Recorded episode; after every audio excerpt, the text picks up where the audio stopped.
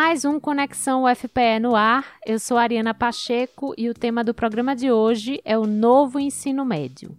A mudança que foi aprovada através da lei de número 13415 de 2017 começou a ser implementada nas escolas públicas e privadas já nesse primeiro semestre de 2022. Por enquanto, ela só vale para as turmas da primeira série, mas a ideia é que em 2024 o novo modelo já esteja consolidado também nas segundas e terceiras séries. Mudanças importantes irão acontecer, como o aumento da carga horária e alterações na grade curricular. Mas quais serão os impactos dessas mudanças? Quais os desafios que a educação brasileira pode enfrentar nesse período de transição? Esse era de fato um bom momento para a implementação dessas mudanças? Dúvidas como essas sobre o novo ensino médio a gente tem um monte. E para nos ajudar a entender melhor esse novo modelo, conversamos hoje com Durval Paulo, assessor pedagógico da Secretaria Executiva de Desenvolvimento da Educação de Pernambuco e coordenador da etapa do ensino médio, e com Mozart Neves Ramos, membro do Conselho Nacional de Educação, titular da cátedra Sérgio Henrique Ferreira, do Instituto de Estudos Avançados da USP Ribeirão Preto e professor emérito da UFPE.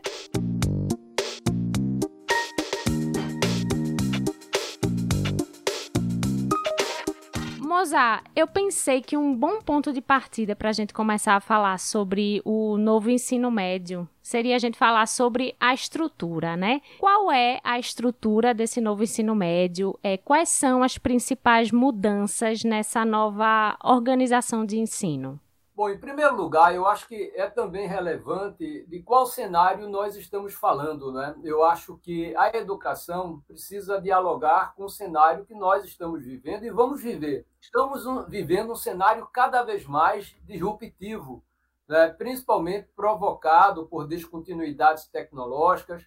Os problemas são muito mais complexos e estão exigindo novas habilidades e competências né, não só para os, os estudantes, os profissionais do futuro, mas também para os profissionais que hoje atuam, atuam seja na área da educação ou outra área qualquer. Então, no meu entendimento, esse novo ensino médio é, ele vem dentro de um, uma perspectiva de desenvolver novas habilidades, competências para o jovem viver nesse novo ambiente disruptivo que nós estamos hoje cada vez mais é, é, é, entendendo a complexidade dele.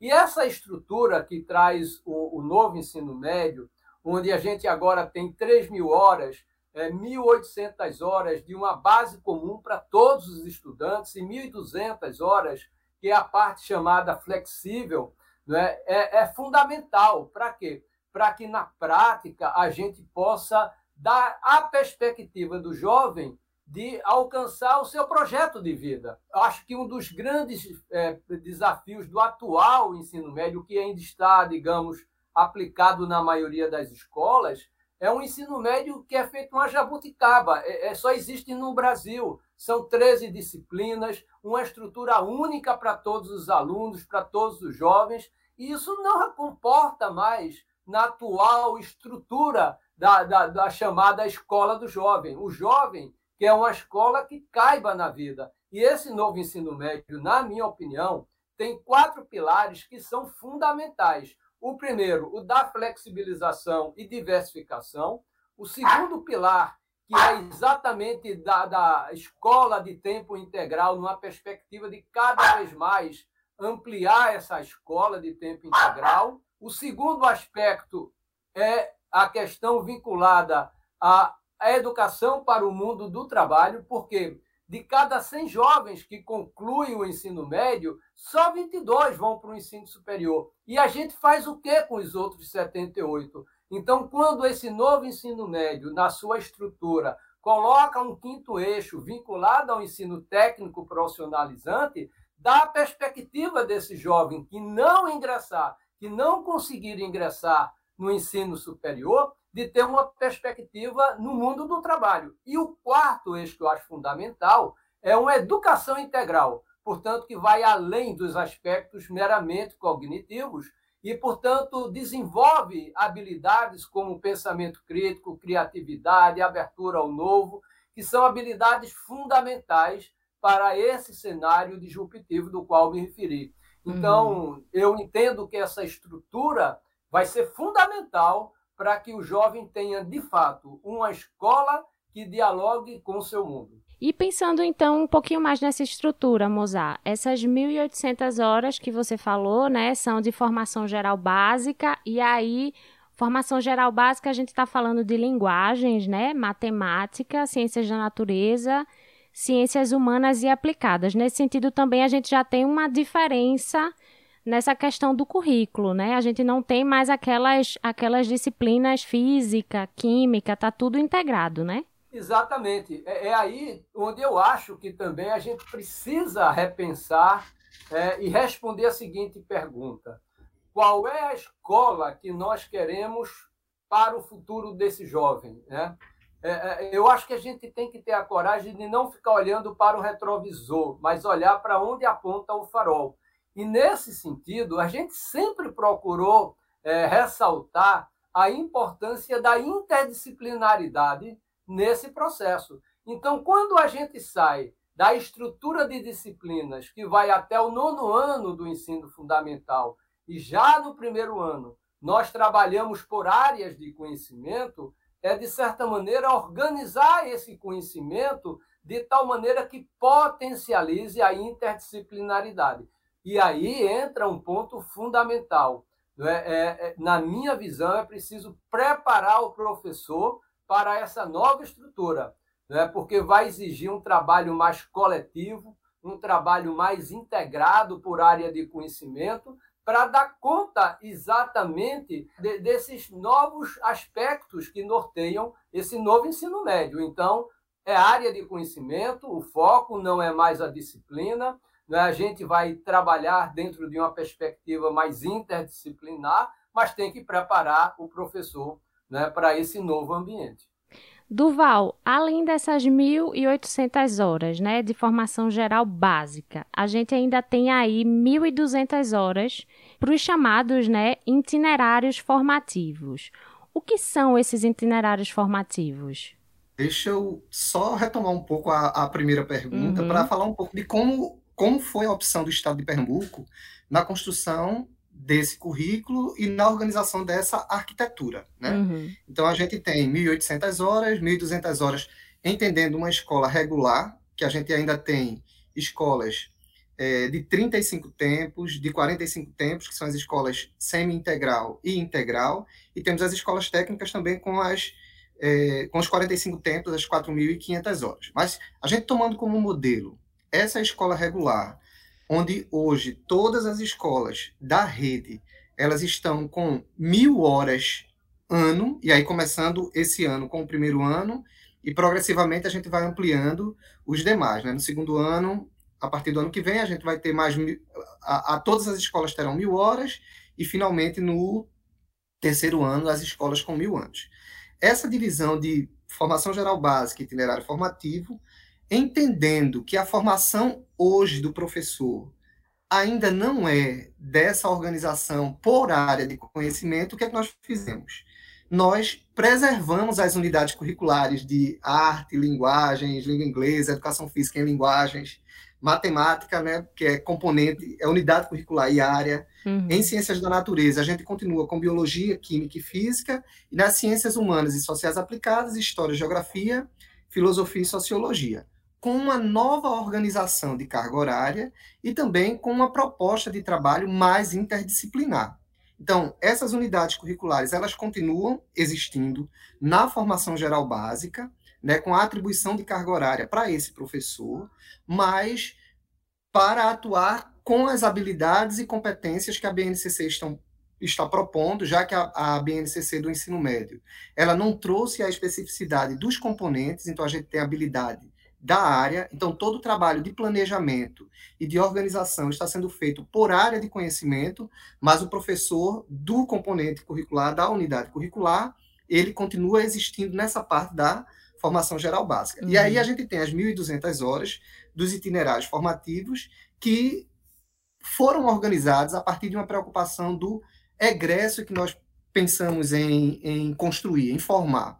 Então, a partir da preocupação desse egresso, os itinerários formativos foram é, compostos, foram organizados por trilha a partir de área de conhecimento.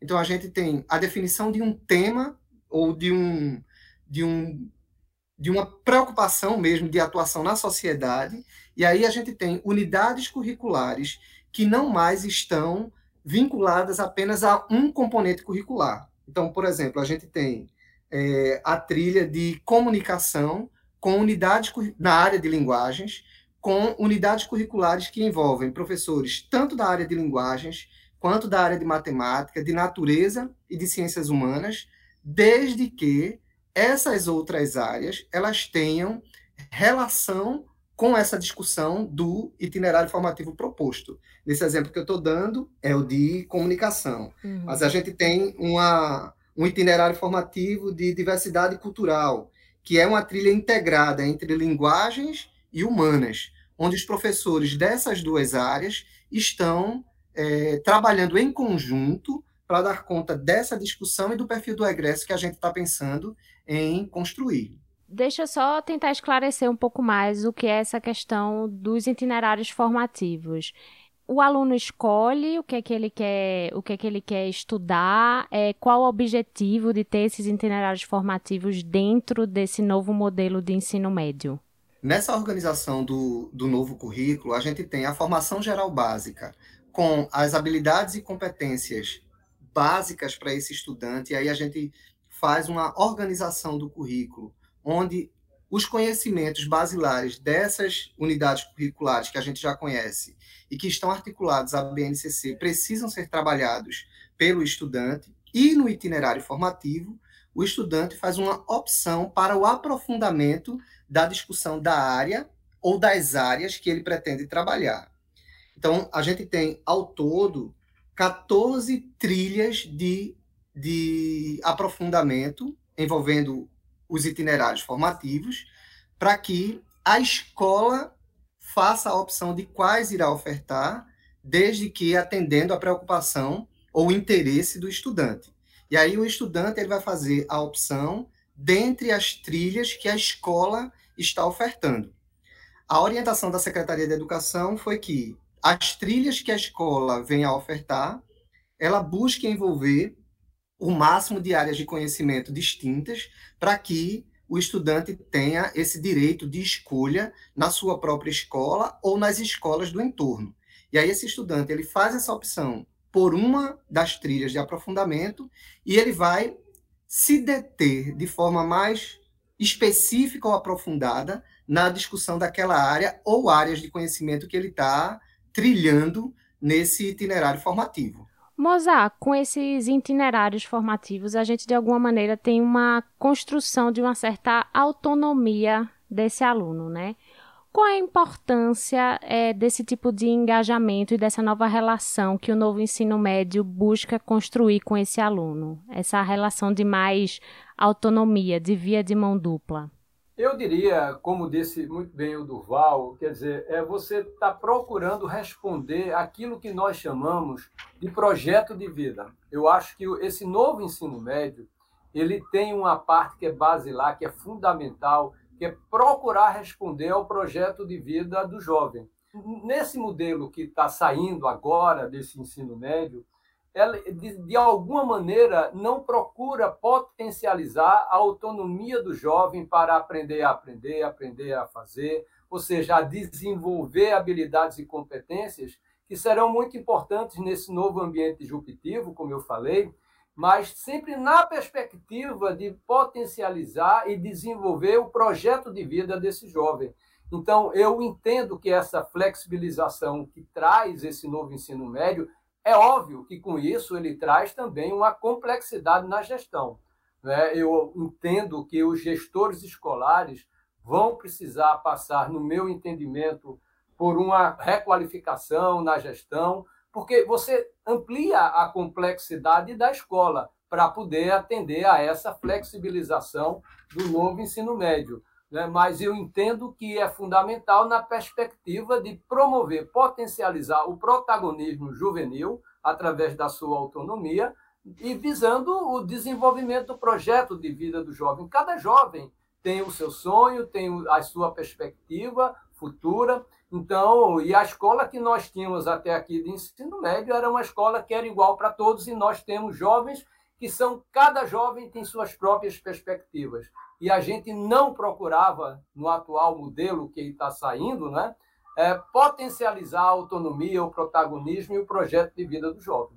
E aí, Mozart, nesse sentido, qual pode ser o impacto desse novo ensino médio é, no combate a um problema brasileiro, que é a questão da evasão escolar?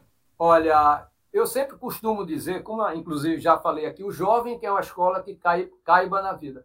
Quando ele tem essa escola que dialoga com o mundo dele, ele entende o valor, o significado da escola. Para vocês terem uma ideia, não é? Ah, naturalmente, o Duval, que trabalha diretamente com essa questão, Antes da pandemia, 500 mil jovens abandonavam, em média, por ano, o ensino médio. Vejam que absurdo, é quase um jovem abandonando a escola de ensino médio por minuto. É. Né?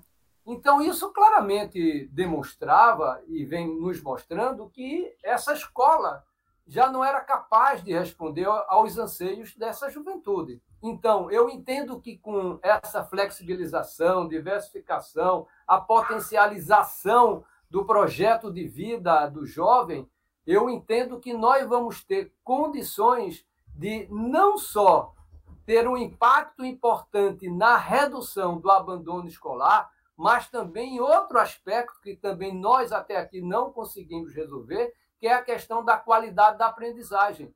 Hoje, de cada 100 jovens que concluem o ensino médio no Brasil, somente 32 aprenderam o que seria esperado em língua portuguesa. Em matemática, isso cai para 10, ou seja, isso considerando escolas públicas e particulares. Se a gente levar em conta apenas as escolas públicas estaduais, a gente tem de cada 100 que concluem o ensino médio, só 5 aprenderam o que seria esperado em matemática. Então, essa escola de ensino médio que está aí é uma escola que não foi capaz de responder aos anseios da juventude. Né? Mas nós vamos precisar preparar gestores, vamos precisar, veja o que o Duval falou, que é muito importante, os professores trabalhando juntos naquele eixo formativo da diversidade cultural. Então, você vai precisar ter aquele ambiente de formação articulada de professores de áreas diferentes para poder oferecer esse itinerário mais diversificado e interdisciplinar. Então, vamos ter que fazer um investimento grande aí na formação. A BNCC, no, no, no seu texto introdutório, ela traz uma, uma discussão de, dizendo que não existe uma juventude, mas que são juventudes que nós precisamos lidar, né? No nosso trabalho cotidiano, na nossa vivência. E aí se a gente pensa que tem uma diversidade de juventudes, a gente também tem diversidade de projetos de vida. Então, esse novo currículo, essa nova proposta de, de currículo, ela busca tornar, de fato, esse ensino, esse ensino médio mais atrativo. Como o professor Mozart tinha dito, no formato anterior de, de currículo que nós tínhamos, nós tínhamos um conjunto de conhecimento que era obrigatório para todo mundo. Então, era comum e obrigatório nivelando todos, sem considerar essa especificidade dos projetos de vida de cada um desses. Nesse novo currículo, a gente tem também essa preocupação, não só na formação geral básica, que tem um novo formato mais interdisciplinar, mas que também tem conhecimentos mais aplicáveis ao cotidiano, que aproximam mais a preocupação da escola com a realidade desse estudante, como os itinerários formativos com a possibilidade de escolha.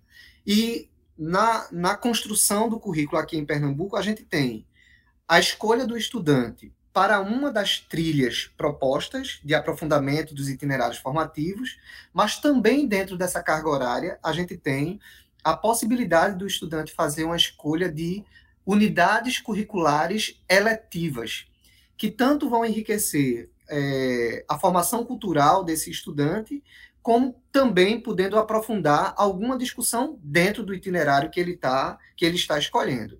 Então, existe a escolha da trilha, mas também uma escolha de unidades curriculares eletivas dentro do currículo, que amplia ainda mais essa possibilidade de escolha dentro do estudante dentro do currículo, além de unidades optativas, porque no currículo de Pernambuco, para os itinerários formativos, nós pensamos em unidades curriculares eletivas, é, o projeto de vida, onde o estudante vai ter conhecimentos e discussões em relação ao seu projeto de vida ao longo de todo o ensino médio e o aprofundamento. No aprofundamento, nós temos unidades curriculares obrigatórias, onde esse estudante cumpre unidades curriculares fazendo um percurso de aprofundamento dentro da área que ele escolheu ou das áreas é, se a, essa trilha que ele escolheu é uma trilha integrada.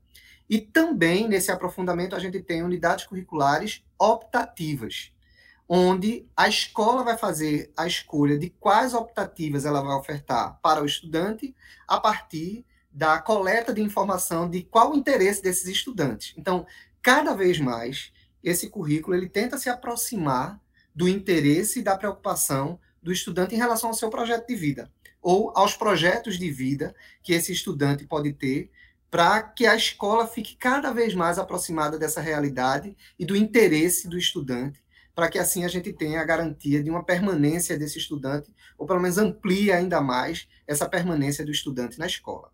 Duval, pensando um pouco nesse no nosso contexto educacional aqui de Pernambuco, né? Quais podem ser os principais desafios que existem aí pela frente é, que precisam ser encarados nessa implementação do novo ensino médio? Bem, a gente tem, tem uma expectativa bem positiva em relação ao novo ensino médio, mas a gente sabe que os desafios serão estarão presentes ao longo desse percurso aí que a gente está tá trilhando também enquanto rede, né? E aí, é, um dos elementos que é de nossa preocupação é, de fato, a formação de professores é um desafio e, ao mesmo tempo, é o elemento que vai nos ajudar a conduzir todo esse processo, já que os professores que estão na rede hoje, eles têm uma formação, uma formação disciplinar, uma formação direcionada para uma especificidade. E aí, é, a formação de professores, com toda essa novidade, que não só tem o elemento pedagógico, de discussão pedagógica, mas também de entendimento de toda a lógica do funcionamento do, do novo ensino médio. Então, a formação de professores é um grande desafio que a gente tem e que a gente já vem trilhando já há um tempo, mesmo a gente iniciando a implementação esse ano, mas nós já vínhamos num processo de formação de professores, a própria construção do currículo foi um espaço onde a gente já, já experimentou o desafio de formatos diferenciados de formação. É, antes a gente pensava assim, não, vamos fazer a formação é, de língua portuguesa ou formação de matemática, mas hoje a gente tem uma perspectiva de formação mais diária, interdisciplinar. Claro que diante das necessidades, nós continuamos com a contribuição na formação continuada para elementos novos, para os componentes curriculares, mas essa visão mais ampla também diária. Então, vou só dar um exemplo de, de um desses itinerários, onde nós tínhamos na sala, né, que foi todo o trabalho realizado para a construção do currículo de forma remota, então a gente tinha na sala professores de, da área de linguagens, eram professores de língua portuguesa, de arte, de língua inglesa, de educação física e também de história, geografia, filosofia e sociologia, quando era um itinerário que envolvia as duas áreas. Então, era uma discussão riquíssima, mas ao mesmo tempo desafiadora quando a gente pensa na manutenção dessa formação mais adiante, né, né nessa organização. O livro didático, o próprio PNLD também, é, tem sido um desafio para a gente na utilização desse material que está chegando na escola. Então, chegou, acabou de chegar agora um material diferente do que se era comum trabalhar, é um material mais interdisciplinar, que demanda essa articulação entre áreas, mas também que não está amarrado a um currículo, a uma sequência de conteúdos, como anteriormente a gente tinha dos livros didáticos, muito mais próximos de uma, de uma tradição de distribuição de conteúdos. E aí, é, essa utilização do novo material didático na escola é um desafio onde tanto a secretaria quanto os professores e os próprios estudantes vão precisar lidar ao longo desse, desse novo tempo. O transporte escolar também tem sido um desafio para a gente, por quê? As escolas de ensino médio, elas estão ampliando a carga horária e a escola do município, ela continua com a mesma carga horária. Então, o tempo é um tempo diferente. Então, isso demanda uma, uma articulação diferenciada do que a gente tinha antes. Então, o transporte escolar é mais um elemento que desafia nesse processo de implementação para um novo ensino médio. Então, são alguns elementos para a gente poder refletir aí que esse novo ensino médio ele traz grandes possibilidades, mas junto com essas possibilidades, desafios que precisarão ser ajustados ao longo do processo. É muito o que você falou, né, Mozart? Uma questão assim de adaptação de gestão mesmo, né? Tanto escolar quanto educacional, né? Olha, tem dois elementos aí que a gente até aqui não conversou, mas que eu acho que vão ser muito importantes para que tudo isso dê certo, além desse esforço que tão bem agora colocou Duval, do ponto de vista dessa formação interdisciplinar. O primeiro, o Enem precisa mudar. Né? Não pode ser mais um Enem conteudista, né? daquele antigo vestibular que olhava apenas conteúdos. E entender que agora a gente vai precisar captar essas novas habilidades que os estudantes estão desenvolvendo nesse novo cenário. Então, um dos desafios que a gente tem aí é a mudança do Enem, principalmente a sua segunda, o seu segundo dia, como a gente chama, né? que vai tratar dessa parte mais diversificada, flexibilizada e que, portanto, vai ter que ter outra estrutura de exame. O segundo ponto, que aí eu queria muito ver também o Duval, porque está ali na ponta, né, está ali no front, é que a universidade vai precisar mudar. Se a universidade continuar com o modelo de ciclo geral no primeiro ano, tradicional, conteudista, que respondia àquele velho vestibular, vamos ter algumas dificuldades no primeiro ano, porque esse cenário do novo ensino está olhando habilidades, competências, e a universidade ela é muito reativa né, a essa questão de trabalhar com habilidades e competências. Então, no meu modo de entender, a gente tem dois importantes desafios para que isso funcione. O Enem, cujo segundo dia precisa ter capacidade de responder a essa flexibilização. E aí tem um detalhe também que como levar em conta essa questão do quinto eixo, que é o ensino técnico profissionalizante. E o segundo desafio é a universidade. Ela tem que mudar. Se não mudar, eu acho que vamos ter alguns problemas mais adiante. Inclusive, é, a gente, enquanto Secretaria de Educação, fica na expectativa, professor Mozart, do documento que virá né, do Conselho Nacional em relação ao Enem, porque o que é que os estados já trilharam? Um percurso longo de construção curricular, organizando suas habilidades e competências, distribuindo por anos, né, já que é, a gente tem a, a rigidez de cada ano, então a gente precisa tomar decisões, precisou tomar decisões em relação à distribuição dessas habilidades e competências por ano, e vem o Enem vem, vem a, a, a provocação do Enem para mexer com isso e ver como é que vai ser essa organização do Enem, como o professor já falou. A primeira etapa do Enem, a gente tem uma certa tranquilidade, numa expectativa de, de, de já prever como virá, né? de, de, de ter alguma noção de como ele acontecerá, mas o grande desafio da segunda etapa dos itinerários formativos. Então, quando a gente vai para o documento que norteia a, a elaboração dos itinerários formativos, a gente tem é, habilidades e competências num formato ainda mais provocador, onde o conhecimento ele é mais próximo da realidade. E a gente fica pensando como vai ser esse novo Enem na, nos itinerários formativos, principalmente. E o desafio maior da questão da formação técnica e profissional. Aqui no Estado, é, todo estudante que fizer a opção pela formação técnica e profissional como itinerário formativo, ele também vai ter um itinerário de área de conhecimento. Então, talvez o, o, prejuízo não aconteça, né? Porque ele vai ter a formação geral básica que é comum, mas ele vai ter uma, um itinerário formativo de área de conhecimento e um itinerário formativo de formação técnica e profissional. Mas alguns estados, eles optaram para que o estudante que fizer a opção pela formação técnica e profissional vai fazer apenas a formação técnica e profissional. E pensando o prosseguimento dos estudos para o ensino superior, como ficam esses estados ou esses estudantes que fizeram a opção para um itinerário formativo onde só aquele de formação técnica existe.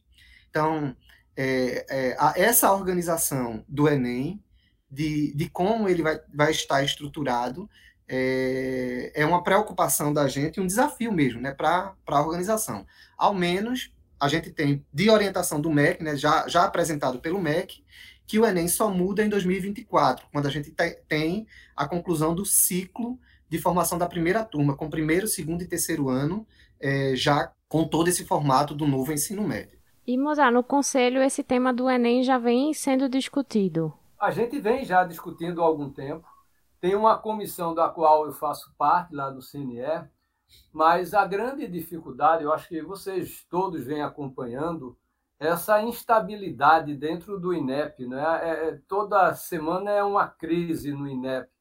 Então, isso tem causado muita dificuldade do ponto de vista de a gente ter uma agenda mais regular, que passe, digamos, uma segurança maior dentro dessa discussão envolvendo as universidades, envolvendo o CONSED, que reúne secretários estaduais de educação, envolvendo as escolas particulares, né? elas têm 20% das matrículas, é importante lembrar isso, e, naturalmente, nós precisaríamos mais do que nunca de uma melhor coordenação do próprio Ministério da Educação. Veja, o, o Conselho ele pode estar trabalhando na construção desse documento, né, como disse o Duval, mas trabalhando em, dentro desse ecossistema, porque não adianta o CNE vir com um documento que não seja capaz de atender às expectativas é, das escolas públicas, das escolas particulares, né, das próprias universidades,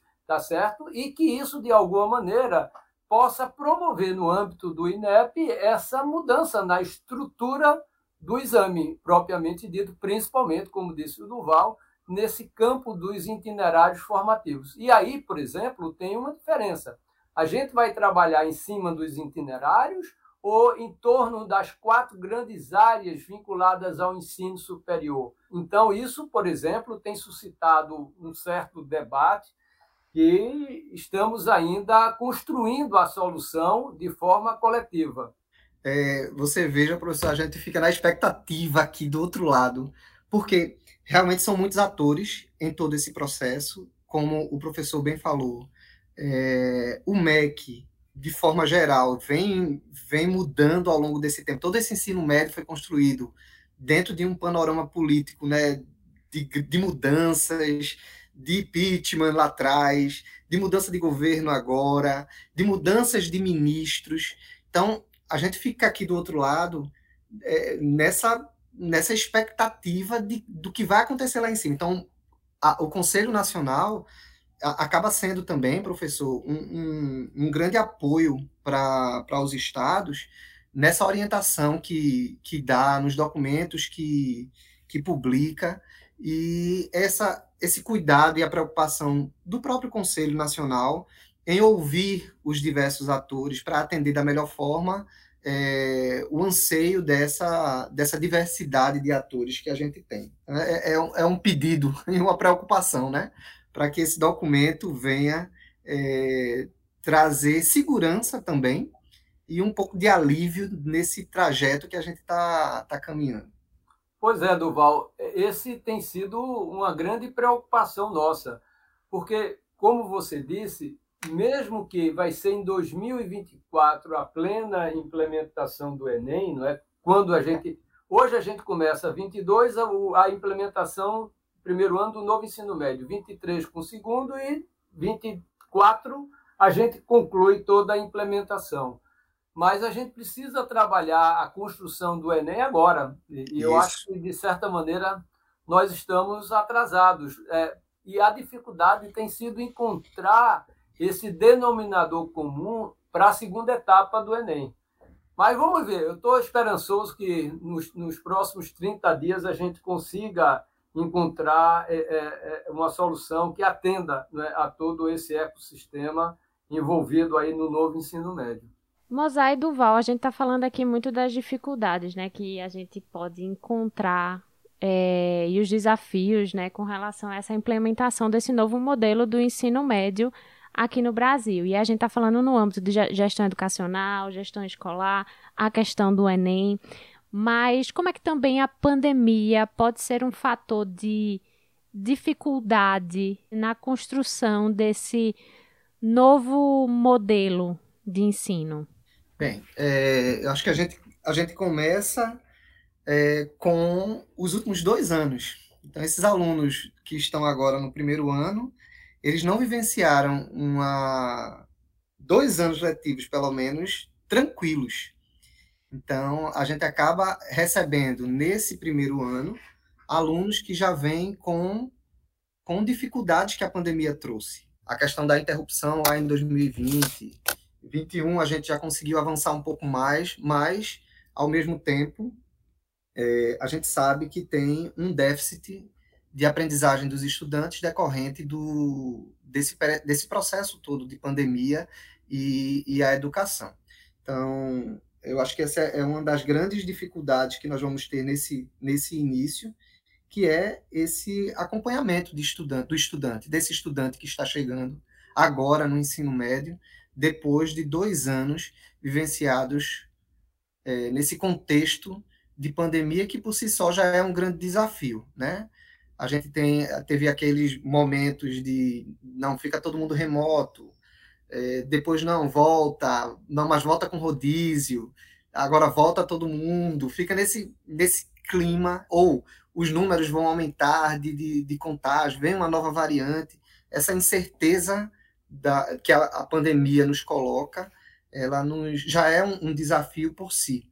E aí é, a gente tentar ao máximo é, minimizar essas dificuldades e contribuir com, essa, com esses estudantes para que eles possam dar continuidade aos estudos e que vai sendo corrigido progressivamente, né? Mas a gente tem uma geração aí de estudantes por dois anos em dificuldade de, de organização mesmo da própria escola, da aprendizagem e que a gente vai continuar trabalhando para superar essas dificuldades que acabam impactando no ensino médio, no, no novo ensino médio, na implementação do currículo.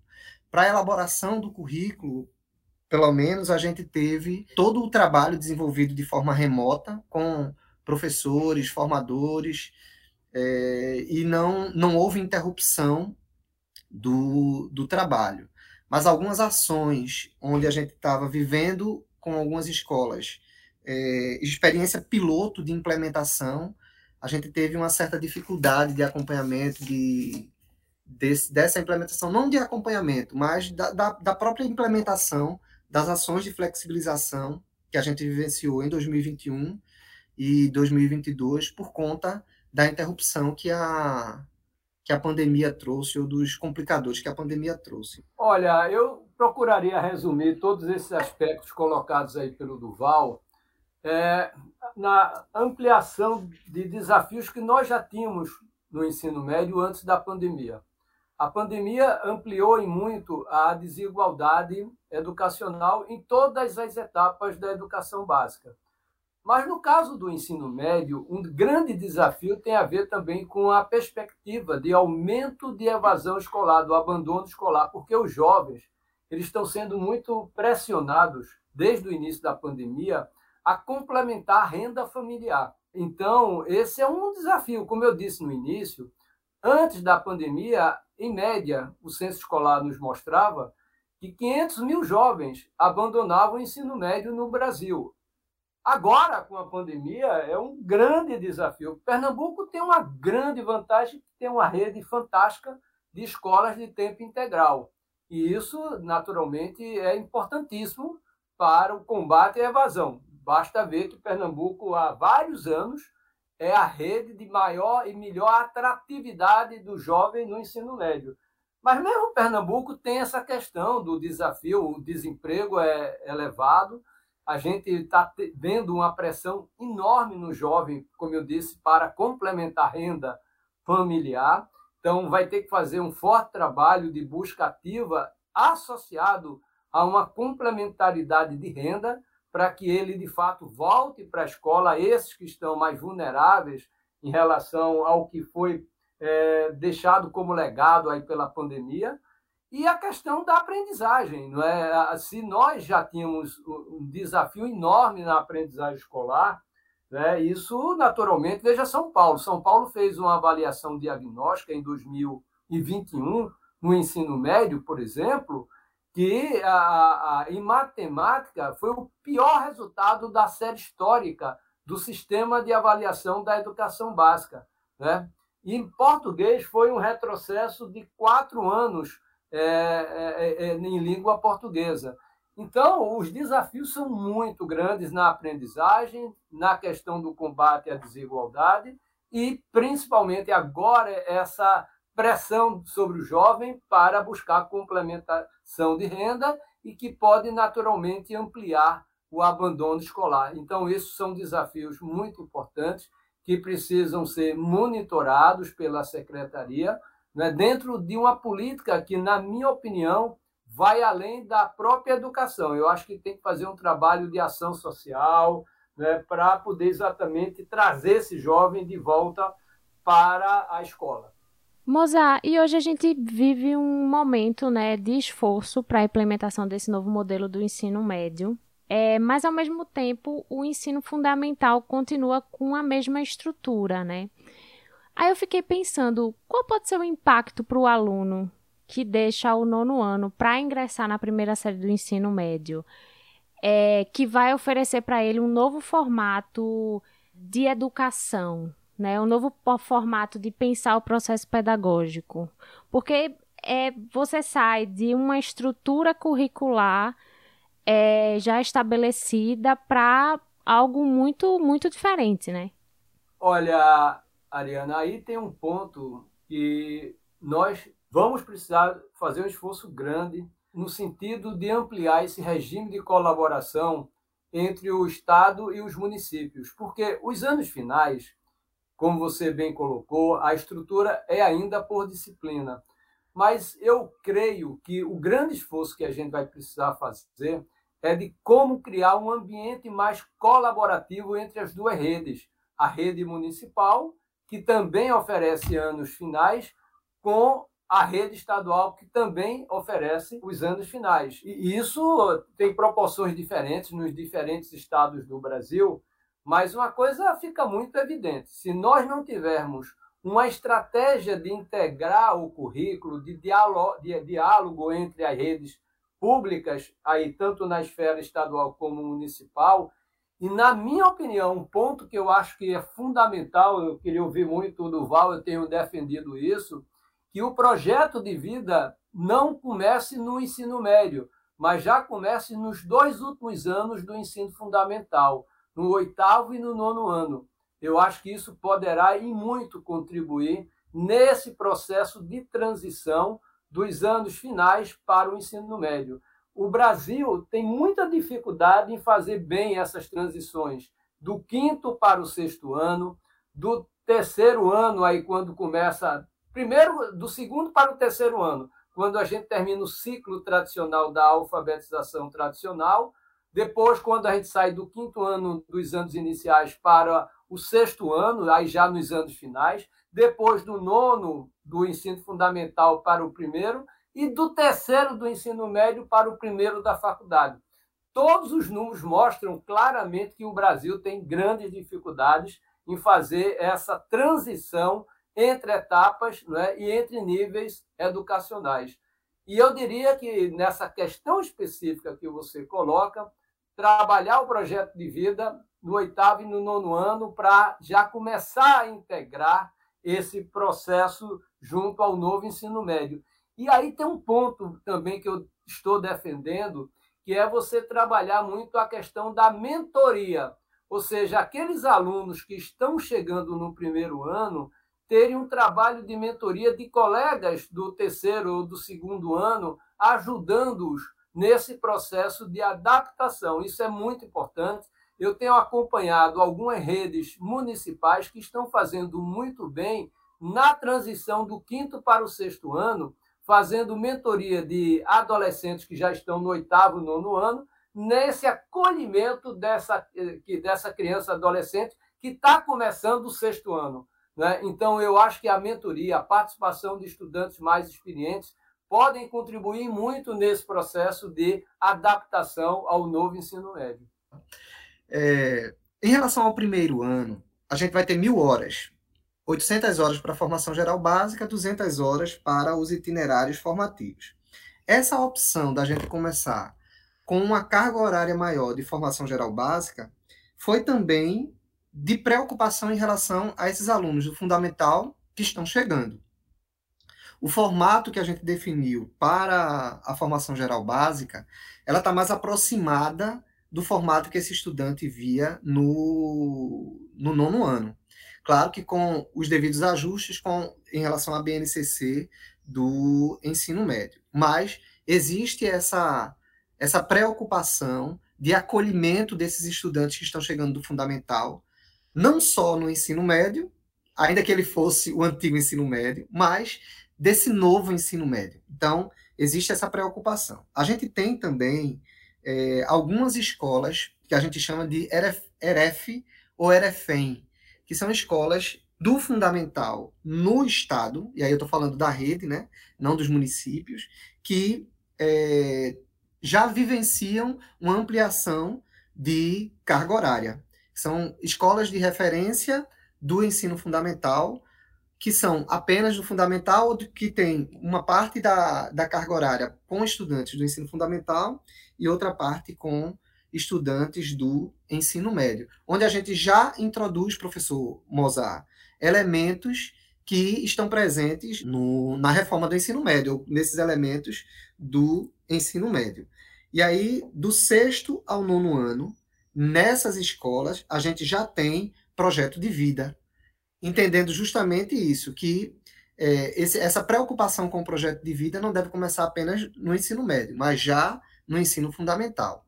E se a gente pensar todas as escolas da rede estadual que ofertam o ensino fundamental, é, a gente tem, no nono ano, um trabalho de TCF, que é um trabalho de conclusão do ensino fundamental. É, e aí, é, todo o trabalho de construção desse projeto, de discussão do projeto, do engajamento desse estudante com conhecimento, ele também aproxima esse estudante ainda mais do ensino médio e desse formato do novo ensino médio, que está preocupado com a construção do, do conhecimento, da pesquisa, da autonomia do estudante. Então, a gente tem desenvolvido ações e que buscam essa aproximação do estudante com esse novo formato de ensino médio, mas mais que isso, com a sua formação enquanto indivíduo autônomo em relação ao conhecimento, principalmente. Duval e Mozart, a gente agora entra nos dois últimos minutinhos de programa, mas antes de encerrar, eu queria fazer uma última pergunta para vocês, que é falando sobre esse momento, né, que essas mudanças ocorrem. Vocês acreditam que é um momento propício, de fato, para essa mudança? Essa era, de fato, a hora de mudar? Desde que eu tenho trabalhado na gestão pública, eu acho que a gente nunca teve o tempo digamos, confortável para fazer as mudanças. Porque o Brasil sempre teve um grande problema, que é a descontinuidade da política pública. E aqui, por exemplo, Pernambuco deu, na minha opinião, um grande exemplo, como também fez o Ceará no programa de alfabetização. Veja que o PAIC, que é esse programa de alfabetização na idade certa, que é uma referência nacional esse trabalho do Ceará, é um trabalho que vem de vários governos né, aprimorando, mas vem sem descontinuidade. A mesma coisa aqui em Pernambuco, que foi o caso das escolas de tempo integral, né, começaram lá em 2004, houve a transição, até naquela época muito complexa, de Jarbas para Eduardo, mas Eduardo teve essa visão de estadista e olhou e disse assim: não, eu tenho que levar uma escola de tempo integral para todos os municípios de Pernambuco. então deu a escala com uma boa gestão, veio o atual governador Paulo Câmara. Então, hoje, quem quer que seja, por exemplo, o governador do Ceará ou o governador de Pernambuco, jamais vão alterar, vão mudar o, o, essa estratégia de alfabetização e de tempo integral na, no ensino médio, respectivamente, nesses dois estados. Agora, o Brasil sempre teve muitas dificuldades que não dialogam com esse tipo de atitude que eu acabei de citar. O Brasil é aquela coisa, ah, fez isso, foi do governo anterior, ah, muda. Então, é por isso que a gente não consegue avançar na velocidade que nós poderíamos a, a ter avançado na educação brasileira. Né? Então, eu entendo que o tempo não é o tempo, longe de ser aquele, aquele momento ideal. Por quê? Porque a gente está vivendo um governo que é negacionista, um governo que tem grandes dificuldades de fazer uma articulação, uma coordenação nacional. Isso ficou muito evidente agora na pandemia. Né? O Conselho Nacional de Educação teve um papel muito importante para poder suprir essa lacuna junto às redes e sistemas de ensino. Então, eu acho que a gente vai ter naturalmente um desafio maior, porque a gente falta é, esse ambiente mais favorável e, portanto, o que nós esperamos é, de qualquer maneira, é que, numa eventual transição, a gente consiga é, retomar o crescimento mantendo a continuidade da política pública com base em evidências. Né? E, nesse sentido, é fundamental que a política pública seja permeada por resultados, para mostrar que ela funciona e que, portanto, não pode haver retrocesso. O ambiente não é o mais favorável. Temos uma pandemia já na fase final, graças a Deus, graças à, à amplitude da vacinação, né? Então, isso é, vai ser muito importante, mas temos aí um governo que tem muitas dificuldades de ter uma agenda positiva junto às redes e sistemas de ensino. Duval. Ariana, é, pensando nessa, nesse qual o melhor momento, eu penso que cada momento, cada tempo trará novos desafios ou traria novos desafios. Claro que a gente está num, num contexto de pandemia, é, como o professor disse, de final de pandemia, Deus queira, né? É, um, um, momento político também difícil, né? Mas que em outros momentos nós teríamos outros desafios e outras dificuldades. Então, nós já, já tínhamos trilhado um bom caminho em relação tanto à BNCC, né, principalmente em relação à BNCC, ainda que no seu contexto de construção tiveram outros momentos de desafio também, né, de dificuldade, é, com a Lei 13.415, um formato é, diferente do que a gente vinha pensando e construindo anteriormente, mas que é, nós caminhamos, né? E cada estado buscou as suas alternativas de superação de crítica das dificuldades que via em relação tanto ao texto da lei, em relação à própria BNCC. É, a, a pandemia chegou de surpresa, a gente não, não contava com isso, mas que mesmo assim nós temos dado prosseguimento ao trabalho, e eu acredito numa coisa, sabe, Ariana, que a gente tem uma rede muito otimista. A, a nossa rede de professores, de escolas, de estudantes, a própria juventude traz esse espírito de esperança, de, de trabalho, de luta, que está presente na rede de Pernambuco. Então, mesmo diante dos desafios, nós estamos paulatinamente trabalhando e lutando para que sejam superados esses desafios e a gente siga adiante. Então, é de fato um contexto difícil, mas que a gente tem conseguido caminhar de forma positiva, caminhando, né? seguindo adiante. Então, se fosse em outro tempo, seriam outros desafios. Então, são esses desafios de hoje que a gente está enfrentando e seguindo. Então, é, o tempo é esse, o tempo é, é agora.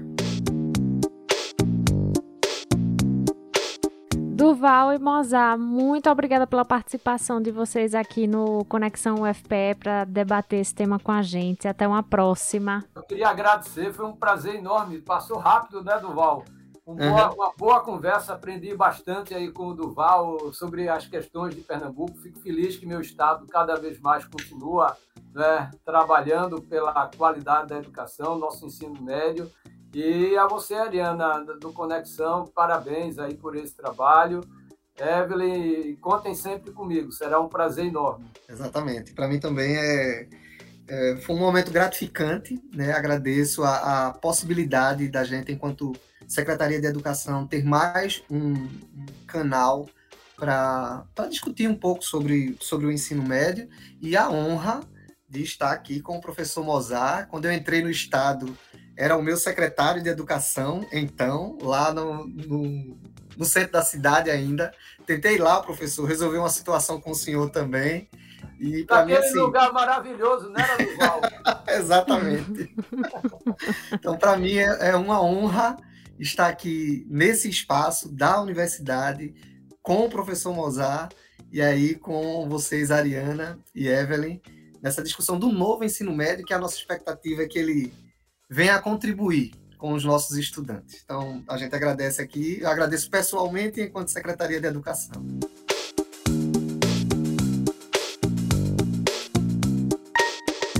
Esse foi o Conexão UFPE, uma produção da Assessoria de Comunicação da Universidade. Eu sou Ariana Pacheco e quem assina a produção desse programa junto comigo é Evelyn Gomes. Para falar com Conexão, acesse twitter.com barra E não esqueça de seguir a gente no Spotify, Deezer, Google Podcasts, Apple Podcasts, Amazon Music e Mixcloud para sempre ser avisado quando um novo episódio estiver no ar. Eu vou ficando por aqui, mas volto na semana que vem com mais um Conexão. Até lá!